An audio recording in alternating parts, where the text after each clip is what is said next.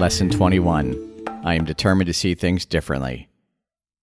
This lesson asks us to search our mind for anger, and it introduces a very challenging thought.